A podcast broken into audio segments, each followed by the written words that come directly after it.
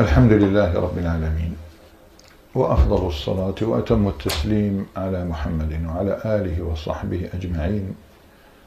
وعلى كل من اقتفى أثره واستنى بسنته واهتدى بهداه إلى يوم الدين أما بعد.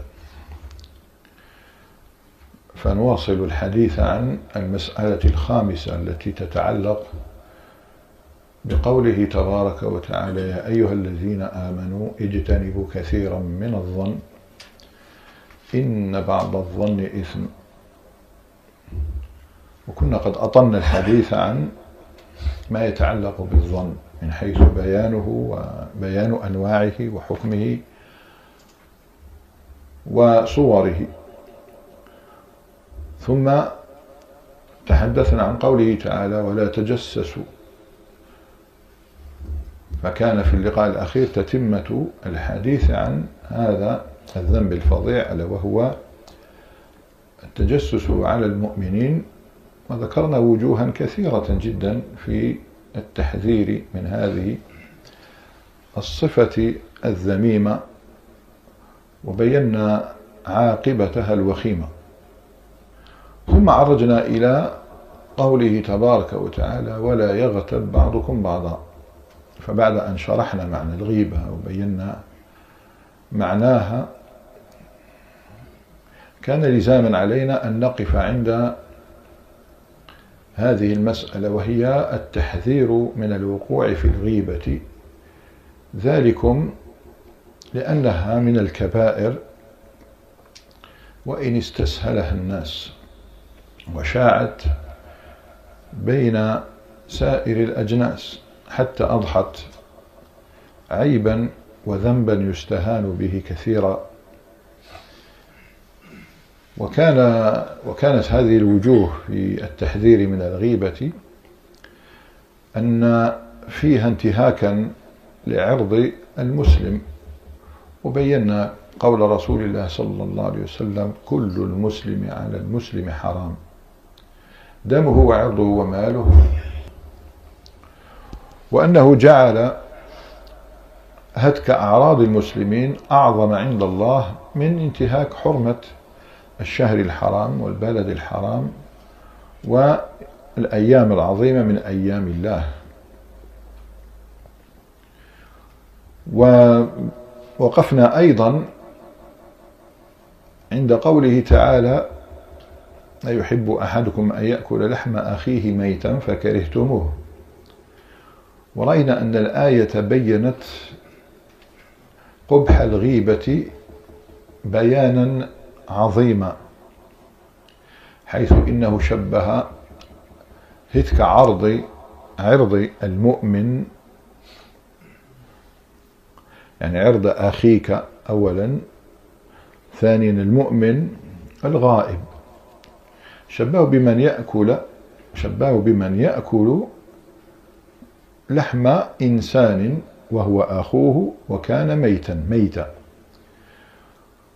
ويصور لك هذه الآية حديث رأيناه أظننا رأيناه في اللقاء الأخير وهو حديث جابر بن عبد الله في مسند الإمام أحمد وغيره أنهم كانوا يسيرون مع رسول الله عليه الصلاة والسلام فهبت ريح لاحظت كلمة هبت أي قامت. فهبت ريح منتنة. فقال النبي صلى الله عليه وسلم أو تدرون ما هذه الريح المنتنة؟ فقالوا الله ورسوله أعلم. عليه الصلاة والسلام. فقال إنها ريح الذين يغتابون في المسلمين ويقعون في أعراضهم.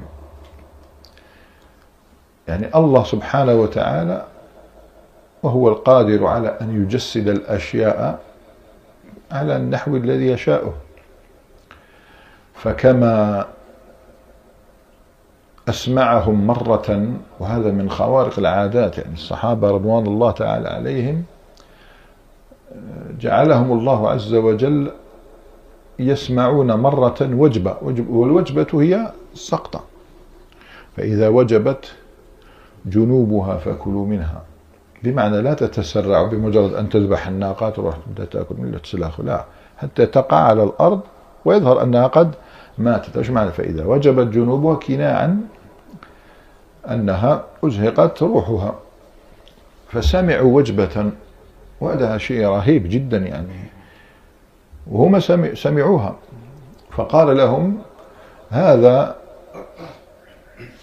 حجر يهوي في النار منذ سبعين عاما الآن وصل إلى قاعها.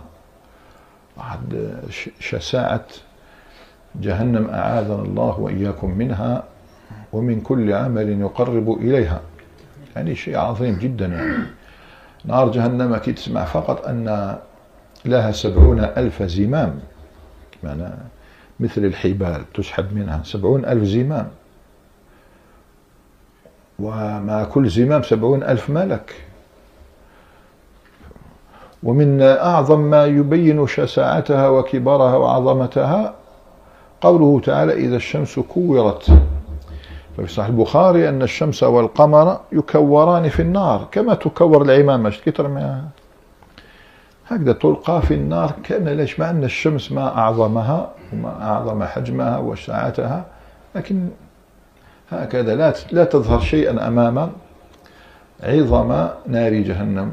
والعياذ بالله. الشاهد هنا أنهم سمعوا هذا أمر غيبي.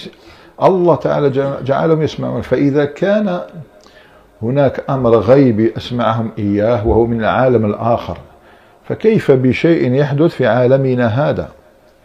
وهو ظهور رائحة للأعمال المعنوية. كما أنك تجد وهذا يحدث ولا يزال يحدث رائحة زكية تخرج من الشهيد في سبيل الله الذي قتل في سبيل الله مخلصا. تصدر منه رائحة المسك. فكذلك تصدر مثل هذه الريح المنتنة من من يغتابون الناس ويقعون في أعراضهم. الإمام السمرقندي له كتاب تنبيه الغافلين يعني في الوعظ والتزكية. فيه ما فيه لكن في أشياء إنسان يبدأ يقتبسها. وعليكم السلام. يذكر قال فإن قيل لماذا لا نجد هذه الريح في هذه في هذا الزمان؟ يعني وحكاية علاش الصحابة وجدوا الريح تاع الذين يغتابون الناس ونحن لم لا نجدها؟ فهو هذا قول فقط من اللطائف التي يذكرونها. وإلا قد يجد الإنسان أحيانا ريحا ولكن هو يتهم نفسه يتهم نفسه يتهم جليسه يتهم أنهم ألقوا شيئا ولا يفكر ابدا لعلها ريح منتنة صدرت من كلامه المحرم. هذا آخر شيء يفكر فيه. لماذا هكذا الإنسان يبرئ نفسه الحمقى؟ يقول الإمام السمرقندي وإنما لم تعد تتبين رائحة الذين يغتابون الناس لأن أنوفهم قد امتلأت بها فلم يعودوا يشمونها. الشيء إذا اعتدته لا تشعر به. ونحن دائما كنا نضرب مثالا بالغاز هذه رائحة الغاز. هو طبعا في أصله ليس له ريح إنما توضع له ريح اصطناعية حتى يكتشف وإلا هو يخرج من الأرض ما عندوش ريح. اللي يكون في قلب البيت لا يشعر بها. علاش؟ لأنه اعتاد عليها شيئا فشيئا ولا يشعر بها. لكن الذي يدخل من خارج بمجرد ما يدخل هناك رائحة. هذا يحدث لا لا. دائما الذي يتمرغ في الشيء ويعيش في قلبه لا يشعر به. هذا جواب السؤال الذي كنا دائما نطرحه. بعض الناس وش يقول لك يا شيخ كيف؟ كل شيء غيبة آه كل شيء كبيرة. ذكرنا هذا. تحدثنا عن السخرية كبيرة. كبيرة نعم كبيرة. تنافس بالألقاب. اللمز لمز المؤمن أذية. الآن سوء الظن التجسس الغيبة. الناس صارت تستعظم أن نقول لهم هذه كبيرة من الكبائر. لماذا؟ لشيوعها. خلاص ذهبت هيبتها. فلذلك الإنسان يتذكر هذا الحديث جيدا. مر عمرو بن العاص رضي الله تعالى عنه يرويها أبو الشيخ بن حبان. مر مع جماعة فقال ورأوا بغلا ميتا بغلا ميتا. فقال لهم أترون هذا البغل؟ قالوا نعم. فقال لأن يأكل الرجل منه حتى تمتلئ بطنه خير له من أن يقع في عرض رجل مسلم. لاحظ الترهيب. هذه كله تجيبه في تحت الآية. يحب أحدكم أن يأكل لحم أخيه ميتا؟ كذلك من وجوه الترهيب أنه أربى الربا. الناس تعظم الربا لكن ينسون أن الغيبة أربى. من الربا وأشد خطرا من الربا. كذلك مما يرهب أنه هين كما قال الله عز وجل وتحسبونه هينا وهو عند الله عظيم. شفنا وش قال لعائشة لقد قلت كلمة لو مزجت بالبحر لمزجتها مع أنها قالت حق لكن في غيبتها في غيبتها. وإن الرجل لا يتكلم بالكلمة لا يلقي لها بالا تهوي به في النار سبعين خريفا. إذا الإنسان يحسب مثل هذه الأشياء حتى عندما يعذب في القبر.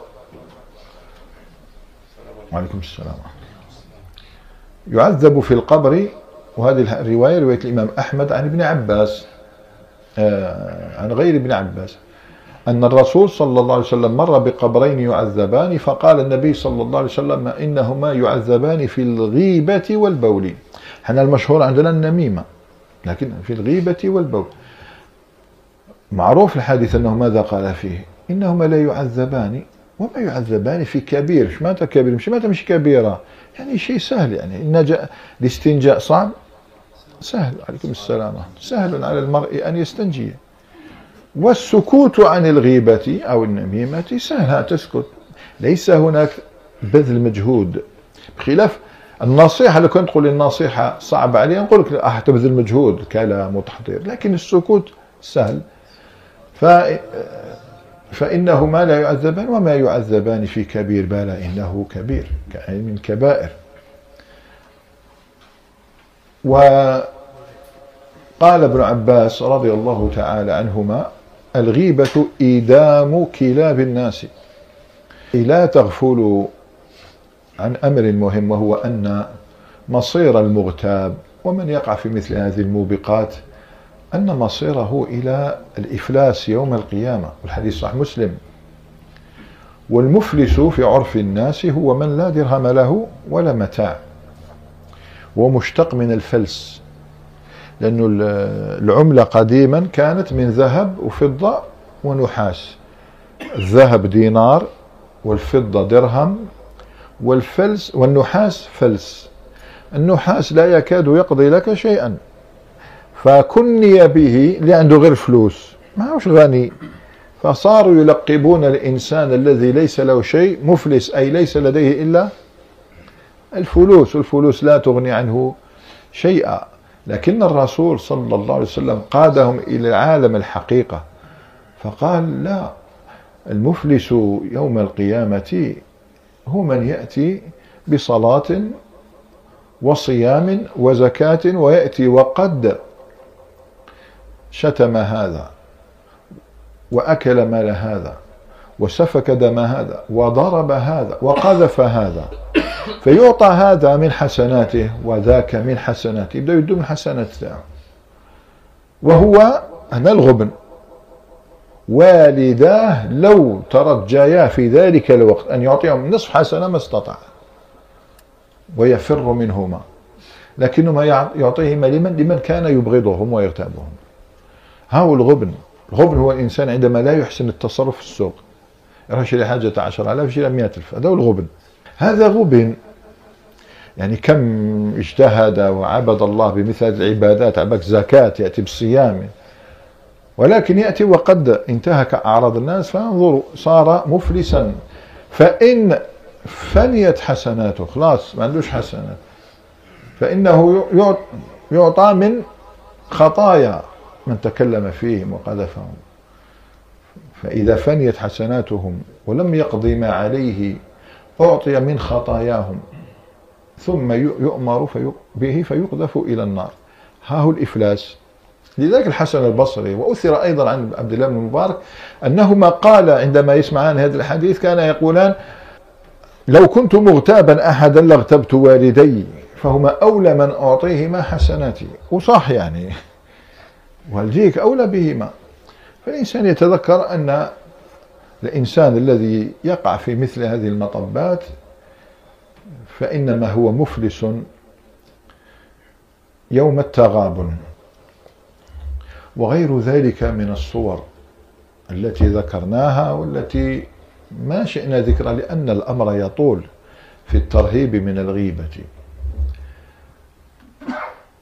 وأما إذا تكلم في العبد بما ليس فيه فكما قال رسول الله صلى الله عليه وسلم الغيبة ذكرك أخاك بما يكره فإن فإن كان فيه ما تقول فقد اغتبته وإن لم يكن فيه ما تقول فقد بهته. هذا هو البهتان. لماذا سمي البهتان بهتانا؟ لأن الإنسان إذا سمعه بهت بمعنى أصبح باهتا متحيرا. يعني أيعقل أنه قيل في كذا؟ ولم يمر بخاطر ما قيل. لذلك الله تعالى وصف المؤمنات لا يقذف لماذا المؤمنات محصنات المؤمنات الغافلات أي الغافلات عن الذنب. يعني الذنب لم يطرأ أصلا عندهم عندهن. ما طرأش في خاطرهن. فتراه من يقذف هذه. لذلك يبهت عندئذ يصاب. على بالك البهتان خطرت تعجز عن الكلام لرده. لا تجد الكلمات لرده. لماذا؟ تحار يعني أنت ماكش تخمم واش قالوا تخمم منين؟ جاب. من أين أتى بهذا الكذب؟ ولذلك الله تعالى قال والذين والذين يؤذون المؤمنين والمؤمنات بغير ما اكتسبوا فقد احتملوا بهتانا وإثما مبينا. البهتان يقول فيها الرسول صلى الله عليه وسلم والحديث في سنن الترمذي وأبي داود عن ابن عمر رضي الله تعالى عنهما قال لك من قال في مؤمن غير ما فيه. قلت في حاجة ما فيه أسكنه الله يوم القيامة ردغة الخبال. وردغة الخبال والعياذ بالله هي عصارة أهل النار. إذا عذب الكفار والعصاة العتاة أهل النار. مقاش غير الكفار. ينزل من جسدهم الدماء والقيح والصديد. الدم له ثلاث مراتب. الدم أحمر الصديد بني القيح أخضر. ينزل عصارة ناهيك عن عرقهم كما جاء في صحيح مسلم. لما تحدث عن أرض الخبال وهي عقاب من يشرب الخمر مدمن الخمر يموت وهو شارب خمر. لي يقول في مؤمن ما ليس فيه أسكنه الله ردغة الخبال. كذا يعني مكان كله صديد وقيح وعرق أهل النار ودماء ونحو ذلك. قذفته بما ليس فيه. فالإنسان يحذر الإنسان يقول لك أنا ما قذفت وإنما أعدت نعم أنت أحد القائلين اللي يعاود الخبر دون التثبت هذا أحد القائلين. وين شفناه؟ حديث عن سوء الظن. من حدث بحديث يرى أنه كذب يرى. مش متأكد صحيح. فهو أحد الكاذبين. وفي رواية فهو أحد الكاذبين. ما يجيش يقول لك الإنسان مش أنا اللي جبت هذا الماء. لا. بدليل أن لما عبد الله بن أبي بن سلول رأس المنافقين أصدر الإفك على عائشة هو الذي أصدره الآخرين؟ عاودوه حسان بن ثابت ومصطح بن أثاثة وحمنة بنت جحش هذو ما عاودوه فقط. ماشي هما اللي أصدروا هذا الإفك المبين. هم أعادوا الكلام هو القذف فعوقبوا أيضا بمثله. إلا عبد الله بن مسلم. شوف هذا الصالحين جلدهم الرسول صلى الله عليه وسلم. ثمانين جلدة. رأس المنافقين الذي أصدر الإفك لم يجلدها الرسول صلى الله عليه وسلم. لماذا؟ لأن الحد طهرة وهو لا يستحق التطهير. لا يتطهر. يبقى يلقى الله عز وجل بذلك القذف. في مسند الإمام أحمد عن أبي هريرة رضي الله تعالى عنه قال النبي صلى الله عليه وسلم خمس ليس لهن كفارة. خمس ليس لهن كفارة. بعض الذنوب ليس لها كفارة إنما تجب عليك التوبة منها والإقلاع عن المعصية والندم والعزم على عدم الرجوع. مش كل عمل ديرو لا كفارة. وسنبين إن شاء الله بين قوسين أن إذ لم تكن فيه كفارة لعظامها لأنه أمر عظيم لا يكفر. خمس ليس لهن كفارة الشرك بالله. الشرك بالله عنده كفارة؟ لا. إيه؟ شو لازم؟ لازم يتوب من هذا الشرك. يتوب إلى الله ويؤوب إليه ويستغفره ويقبض الله على التوحيد. الشرك بالله وقتل النفس بغير حق. قتل النفس بغير حق. شيء خطأ عمدا. شوف أعطيكم مثال. النظير هذا يسموها النظائر ومنيح تعرفوا النظائر. النظائر هي المسائل المتشابهة في الحكم وإن كانت مختلفة في التبويب. تاك تهضر عنها على الحج تنظر على مسألة في الطهارة بها في الطهارة. والنظائر مهمة. إحنا بكري كنا نعتقد أنه الاجتهاد الجزئي كاين منه. بمعنى تحكم باب تجتهد فيه باب الصلاة مثلا تجتهد فيه. كنا هكذا نتبعوا الأصوليين اللي كانوا يقولوها. بجواز الاجتهاد الجزئي. الاجتهاد الجزئي نعاود هو أن يجتهد الإنسان في باب واحد. أو كتاب واحد من كتب الفقه أو باب واحد من أبواب الفقه. إنسان مختص برك في الزكاة. يقول لك يجوز له يجتهد. لا. لا بد من الإلمام بالشريعة. لا لماذا؟ من أجل النظائر. ربما هناك مسألة في الحج أو في الصوم أو في البيوع أو في الشهادات أو في القضاء تشبه هذه المسألة في الزكاة في التأصيل وتخالفها. لازم تكون ملم بالشريعة. لا اختصاص إلا بعد إلمام. ألم بالشريعة ثم اختص. مش مشكل. لكن تروح تتوغل في باب وتترك الأبواب الأخرى لا لا ينبغي. فالنظائر نعطيك مثال مسألة شائكة عندنا في البلاد وفي غيرها من البلدان على كل حال. الإنسان كي ينبه عليها ينبه عليها برفق وحكمة وهي قضاء الصلاة لمن تركها متعمدا. قضاء الصلاة لمن تركها متعمدا واحد ترك الصلاة عمدا. فالجمهور يوجبون القضاء. يوجبون القضاء. يقول لك يقضي. ولو ما صلاش 40 سنة ولا ما صلاش 40 سنة. الكافر لا لا يخاطب بهذا. الكافر عنده لأنه هذاك ما أبرمش العقد مع ربي سبحانه من الأول. المسلم قال لا إله إلا الله محمد رسول الله دار عقد مع الله ثم لم يصلي. قالوا له ما أنت تقضي؟ ولو 40 سنة تقضي 40 سنة. مع كل صلاة خمسة مع كل صلاة حتى تقضيها. صعبة. شوية. بخلاف الكافر الكافر أصلا عندك الكافر تأليفا لقلبه ربي سبحانه وتعالى قل قل للذين كفروا ينتهوا يغفر لهم ما قد سلف. شحال نعم يغفر لهم ما قد سلف. تأليفا لقلبه. حتى في الأمور المتعلقة بحقوق العبادة يغفر له. الكافر لا يخاطب برد الشيء المسروق والمغصوب. المسلم يخاطب. لماذا؟ المسلم من الأول مخاطب بالتحريم. ودار عقد نطيعك يا ربي في هذا ثم أخلف. آه رجع. ما سرقته أعده لصاحبه. ما غتصبت أعده لصاحبه. لكن الكافر الآن بقدر العقد. قال ربي سبحانه وتعالى الإسلام يجب ما قبله. قل للذين كفروا ينتهوا يغفر لهم ما قد سلف ويوم فتح مكة قلت في فتح مكة لما دخل الرسول صلى الله عليه وسلم مكة فاتحا وش قال له؟ أسامة بن زيد. قالوا أين تنزل غدا؟ وين راح ننزل؟ كي تدخل مكة. وين تروح تبات؟ المفروض عندك دارك. أسامة بن زيد قالوا أين تنزل غدا؟ هما داروا مع البك ملك وملك أبي بكر ملك عمر قال داوهم الكفار. قالوا هل ترك لنا عقيل؟ وهل ترك لنا عقيل متاعا أو ولا عقارة؟ تركنا والو ملكه. ولا يملك عقيل إذ أخذه. لماذا لأنه اسلم بعد ذلك؟ أعود فأقول لا لا هي هي شوف مجالس قديما كانت هكذا. مجالس قديما كانت هكذا. ينطلق من آية ويتبحر شوية في حديث شوية في أدب عربي شوية في النحو شوية في الصرف شوية في أشعار. كي تقرا انت ابن عبد الهادي رحمه الله ابن ناصر الدين دمشقي ولا ابن عبد الهادي؟ ابن عبد الهادي عنده تفسير. آية هو الذي بعث في لقد من الله على المؤمنين إذ بعث فيهم رسولا منهم يتلو عليهم آياته ويزكيهم ويعلمهم الكتاب والحكمة في مجلدين. تعجب آتى على كل شيء يتعلق وسرد والتبحر. لكن نعوذ بالله من استطرادات الجاحد الجاحد هو الذي يستطرد.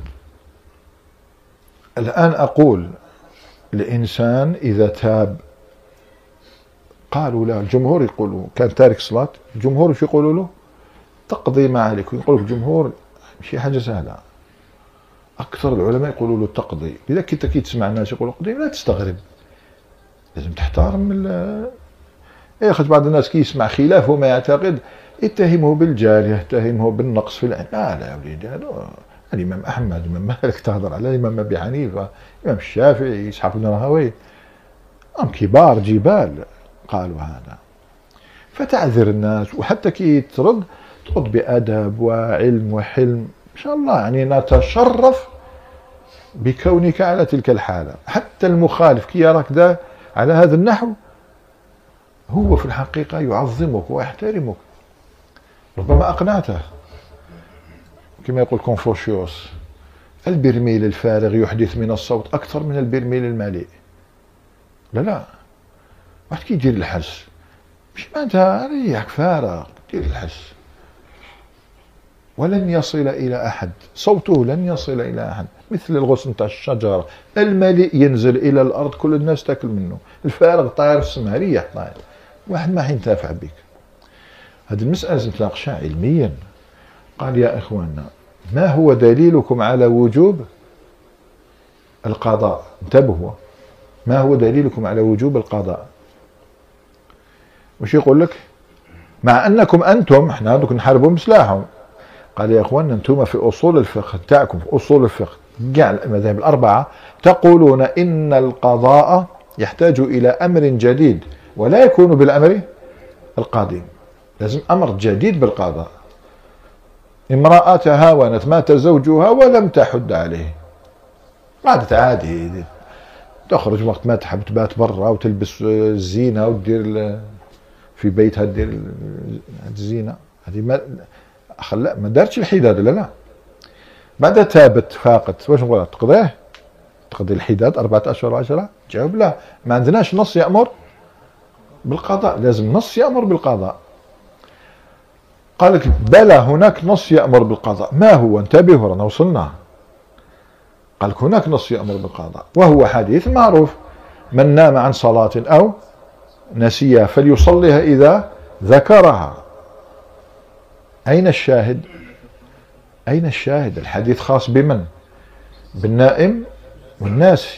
إيه قال لك إذا أوجبنا القضاء على النائم؟ مرفوع عنه القلم. والناس مرفوع عنه الخطأ مرفوع عنه الذنب يعني. فمن باب أولى فمن باب أولى نوجب القضاء على من؟ على المتعمد. الإنسان قاعد يلعب يقصر يشوف هكذا. كيفاش النائم والناس يقضي؟ والذي تعمد في إخراج الصلاة عن وقتها لا يقضي. هاو الدليل تاعه. في بادئ ذي بدء تشوف هذا دليل قوي قياس الأولوي يسمى اي لكن هذا قياس خطأ. مش أنا اللي بينته. اقرأوا كتاب قواعد الأحكام في مصالح الأنام للعز بن عبد السلام سلطان العلماء رائع. كتاب من أنفع الكتب في القواعد الفقهية والمقاصد. قواعد الأحكام في مصالح الأنام يعني ما وهو وش يقول؟ يرد هو صح يعني يعتقد بالقضاء لكن قال وقولهم هذا قوي.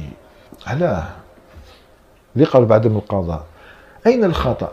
توهم الجمهور أن الأمر بالقضاء عقوبة. الأمر بالقضاء جعلوه عقوبة. انتبهوا هذا هو الصح. فقالوا إذا عاقبنا بمفهومهم إذا عاقبنا الناس والنائم فمن باب أولى؟ المتعمد. يقول بن السلام هذا خطأ.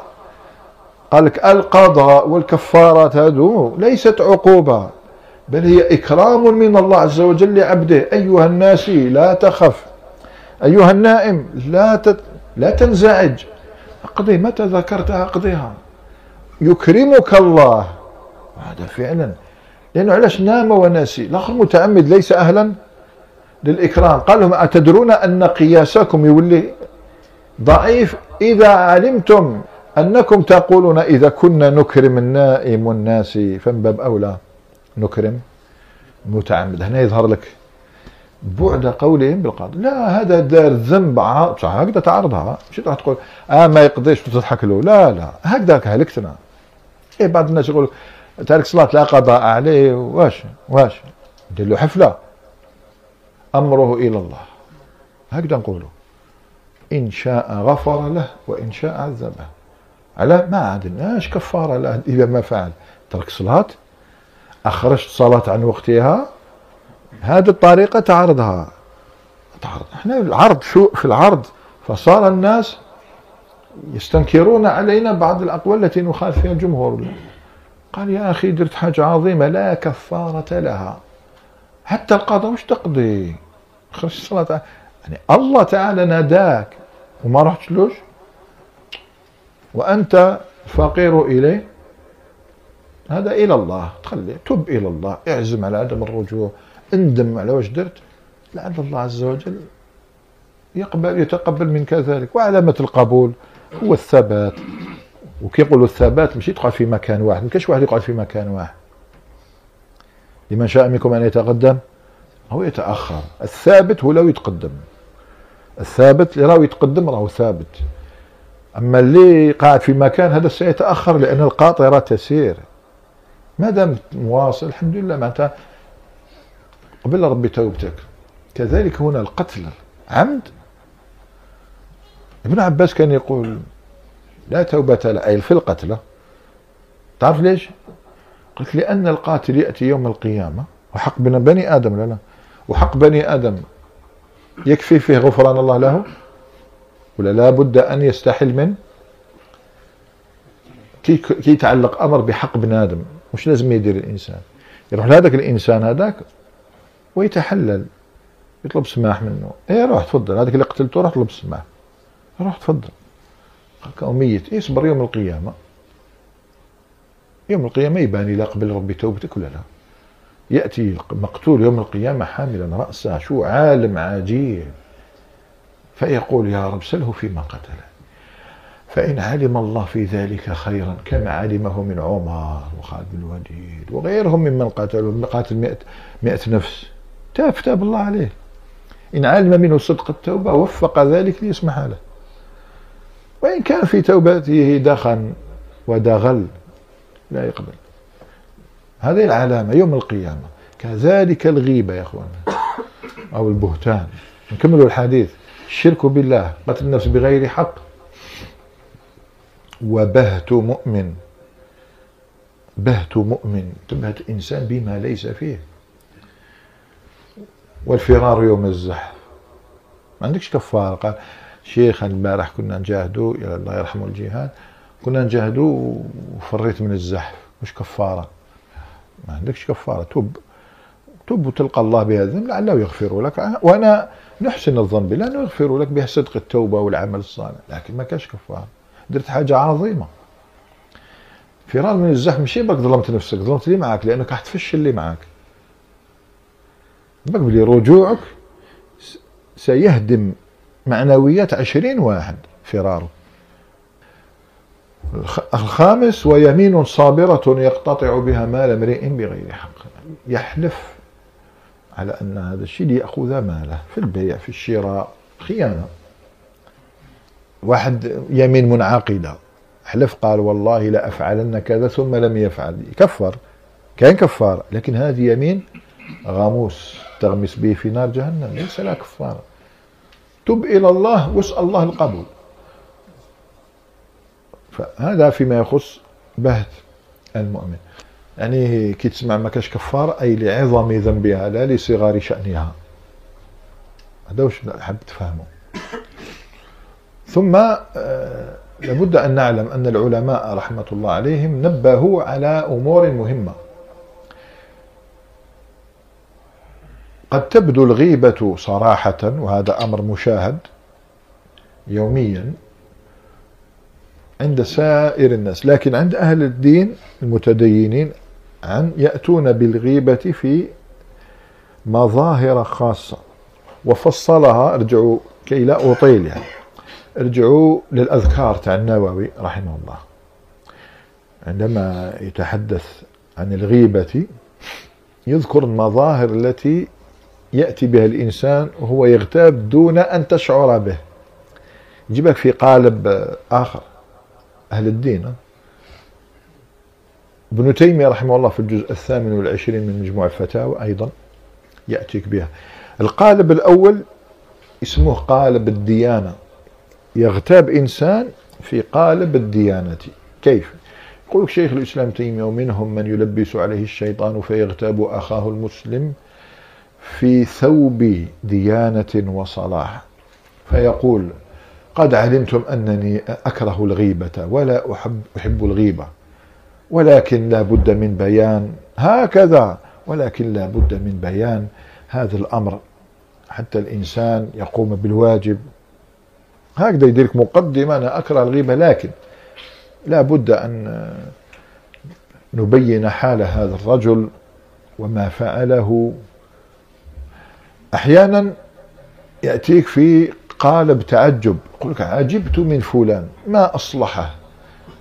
وما أحسن وما أحسن أخلاقه؟ عجبت كيف لا يصل رحمه؟ عجبت عباك تولي تشوفوا باللي إنسان هذا الله يبارك. يحب الخير و هذا غيبة في قالب ديانة ويتعجب. لو في قالب الصلاة هذا يتعجب. الثالث لا في قالب الترحم. يقول لك والله الإنسان مسكين ادعي له الله يثبتنا والله يغفر له على كل حال. ابتولي بك فعل كذا وكذا. ويفتح الباب وأروح أنت وغلقوا خاطر هو بداية فقط كيش يدخل إلى شافك. حبسته أوقفته خلاص. ما دار والو على شوش قلت؟ فلان مسكين. ما قلت والو. وإذا شافك اللي هيا كمل. آه هنا إيه بك ما حبيتش نقول وصبر. صبرنا عليه. أهل الدين يلبس عليهم الشيطان كثيرا كما يقول النووي رحمه الله. والله لا أخشى على نفسي من قطاع من قطاع الطرق بقدر ما أخشى من القراء. هاوي عدوك مولا صنعتك؟ بكري كاينة وكلام الأقران يطوى ولا يروى. وابن عباس قال إن العلماء أشد تغايرا من التيوس في زروبها العلماء أشد تغايرا من التيوس في زروبها الذهب يقول صدق رضي الله عنه فلم يسلم من هذا إلا الأنبياء. تبرأش نفسك أبدا. نحن معرضون للوقوع في هذه الورطات.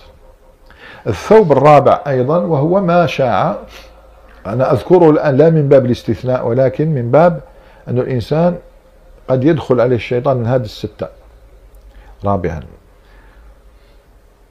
وهو ما ذكره العلماء كالنووي رحمه الله والشوكاني عنده رسالة اسمها رفع الريبة. عما يجوز وما لا يجوز من الغيبة. دوك الناس قاعد تروح تقرأها. أعطينا اللي يجوز خلينا من اللي ما يجوز. لأنه في مواطن قد يتساءل الإنسان هنا يقول لك يا شيخ أولئك هم الأعلام الذين ربما وضعوا رحالهم في دار السلام رأيناهم يتحدثون عن أقوام ويقولون فلان لا شيء فلان كذاب فلان فيه أليست غيبة؟ لا. العلماء ضبطوا لك مواطن الستة القدح فيها ليس بغيبة لكن ليس لنا هذا الكلام لأهل لأهلها. إحنا قلت نذكر الاستثناء لكن بضوابط. يقول صاحب الضوابط العلمية قدح ليس بغيبة في ستة متظلم ومعرف ومحذر ومجاهر فسقا ومستفت ومن طلب الإعانة في إزالة منكر. القدح ليس بغيبة في ستة. متظلم إنسان يحب يرفع الظلم عن نفسه. يذهب إلى القاضي ويقول له فلان يظلمني. غيبة؟ لا هذا يريد أن يرفع لمن راح لمن له ولاية إما عامة كالقاضي أو ولاية خاصة كأبيه كسيده في العمل كسيده إذا كان عبدا. نروح الأهل مش نروح نهضر أي واحد. فإذا كان ظالما خلاص سيدخل في ظالما هذا شأنه الظلم هذا سيدك يجي. نحن نبداو إنسان ما يظلمش إنسان تقي لكن في هذا الضربة ظلمك. لمن ترفع أمره؟ لمن له سلطة عليه. هذه ليس غيبة. متظلم. ومعرف. جاءك الشخص أرأيت حسن؟ من حسن؟ حسن التاجر؟ لا. حسن ما حبش. تحير هذاك النهار مغلق عليه ربي راسه ما تقدرش يفهم شكون هذا حسن. عيد فين أنت حسن وصفته له لا. حسن الأعرج. آه هذه تعرفها. إنسان عرف بوصف عرف بوصف الأعمش. سليمان بن مهران ما تعرفوش. صح يقول لك الأعمش؟ آه. معروف الأعمش. خلاص عرف بذلك. إذا عرفتك من باب التعريف وحده الله يعلم ما في القلب. إن فعلا أردت التعريف أو أردت التنقيص. وحده الله يعلم هذا. تبدأ قبل فلان اللي اسمه أكرم. وكاين واحد الله يهديه أفس هادي سمعتهم يقولوا ديغو أنا درت له موعظة. هو صاحب نقل ركبت معاه درت موعظة. وخلاني نهضر مش يحبسني. والله خسرت تريسيتي هذاك النهار. إيه حبسني. يقول لي لا لا يا شيخ مشي دور القاضي. بديت معاه قلت له يا أخي له عباك بلا الموالاه الكفار. ما تخمش تقول ديغو ديغو أنا واش نروح على ديغو مارادونا ولا قلت له لا ودا الولاء والبراء والحب في الله والبغض في الله. ربع ساعة وأنا نهضر مع الآخر قال لي لا لا يا شيخ سموني ديغو خاطر كنت صغير طحت في الزيغو باش نقول زيغو قلت ديغو قال لي لصقت فيا أروح انت عباك شحال؟ من هذاك النهار ما ركبت معاه. لا أدري لماذا ذكرت هذا أيوه تعريف تعريف. تخيل أنت نقول لك فلان عباك خاصة خاصة لكثرة ما اعتاد الناس على تلقيبه بلقب مشين ومهين ذهب اسمه الأصلي من خواطر الناس. كي تروح تقول لهم فلان اللي اسمه كذا لا واحد ما يعرفوه بالك بابويه ما مساوى بالك والداه مساوى اسمه الحقيقي. حتى تقول لهم هذاك اللي تناديو له فلان. لا غالب هذه ليست غيبة. لماذا؟ لأن قصدي التعريف. اذا متظلم ومعرف. محذر. هنا يجي كلام أهل العلم. الذين كانوا يحذرون من الذين يكذبون في حديث رسول الله صلى الله عليه وسلم. ضعفاء إنسان صالح ما شاء الله لكنه يهم لكنه يخطئ كثيرا لكنه اختلط لكنه يلقن. كاين عيوب. أهل البدع وكي نقولوا أهل البدع الذين أصولهم أصول أهل البدع. حتى لا حتى لا يفهم الناس أن كل من وقع في بدعة فهو من أهل البدع. لا السني قد يقع في بدعة تحدثنا عنها فيما سبق. أهل البدع كبشر المريسي الجهم بن صفوان واصل بن عطاء الجعد بن درهم هذو أهل بدع. أبك ناس ينشرون في الأمة أصولا ليست أصول أهل السنة والجماعة. بخلاف واحد لا ينتمي من أهل السنة والجماعة ويخطئ. هذا ليس من أهل البدع. وهنا نقول يفعل فعل بدعة فرق. الأحكام تختلف. فلذلك الإنسان لابد أن يعرف هذا جيدا. وكل ميدان له أهله. أنا ولا مرة سمعت كنت سمعت كتب الجرح والتعديل في الحديث. كيما تصيب أحمد يحيى بن معين النسائي عبد الرحمن المهدي علي بن مديني أسماء وحدها الدور. بن حبان. ولا مرة شفنا واحد عامي اعطى رأيه. شكون أنت طالب علم يمد رأيه. لا. هذا هذا الفن له أهله. كذلك مسائل الأحكام. مسائل الأحكام باش تحفظوها هي مسائل التبديع التفسيق التكفير. ليس لكل أحد. العلماء يشترطون أول شرط تخيل ما هو؟ الورع. الورع يتمنى لو كفاه غيره. جيت تسقسيني نقول لك اسأل غيري.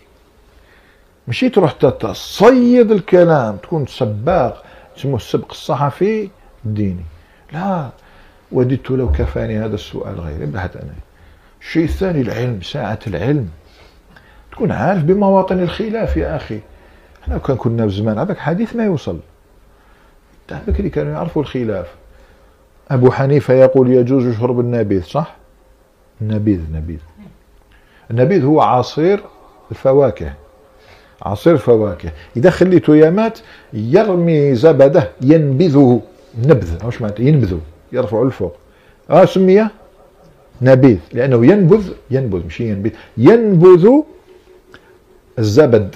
آه هذه علامة أنه صار خمرا. يحرم شربه. قليل وكثير. أبو حنيفة يرى أن الذي يحرم شرب قليله لأن كثيره يسكر هو خمر العنب. خمر العنب لا يجوز شرب قليله ولا كثيره.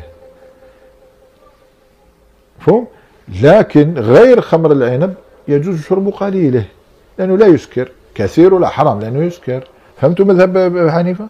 انتشر في الشيشان في البوسنة الهرس في هذوك اللي كانوا الدول الجمهوريات الإسلامية التي استقلت عن روسيا اليوم. هذوك يجاهدون في سبيل الله كذا ميقات الكفار ويشرب لك بيرة عادي. بيرة ماشي سونزار بيرة. يقول لك أنا أشرب بمقدار لا يسكرني. علاش؟ لأنه انتشر فيهم المذهب؟ الحنفي لكن تعلموا من بعد الحمد لله مع وجود الأمراء من العرب علموهم هذا الشيء.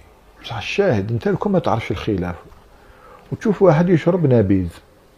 تشوف واحد يشرب مثلا بيرة وانت أنت الحمد لله قاري. هل تطعن فيه ولا تثبت؟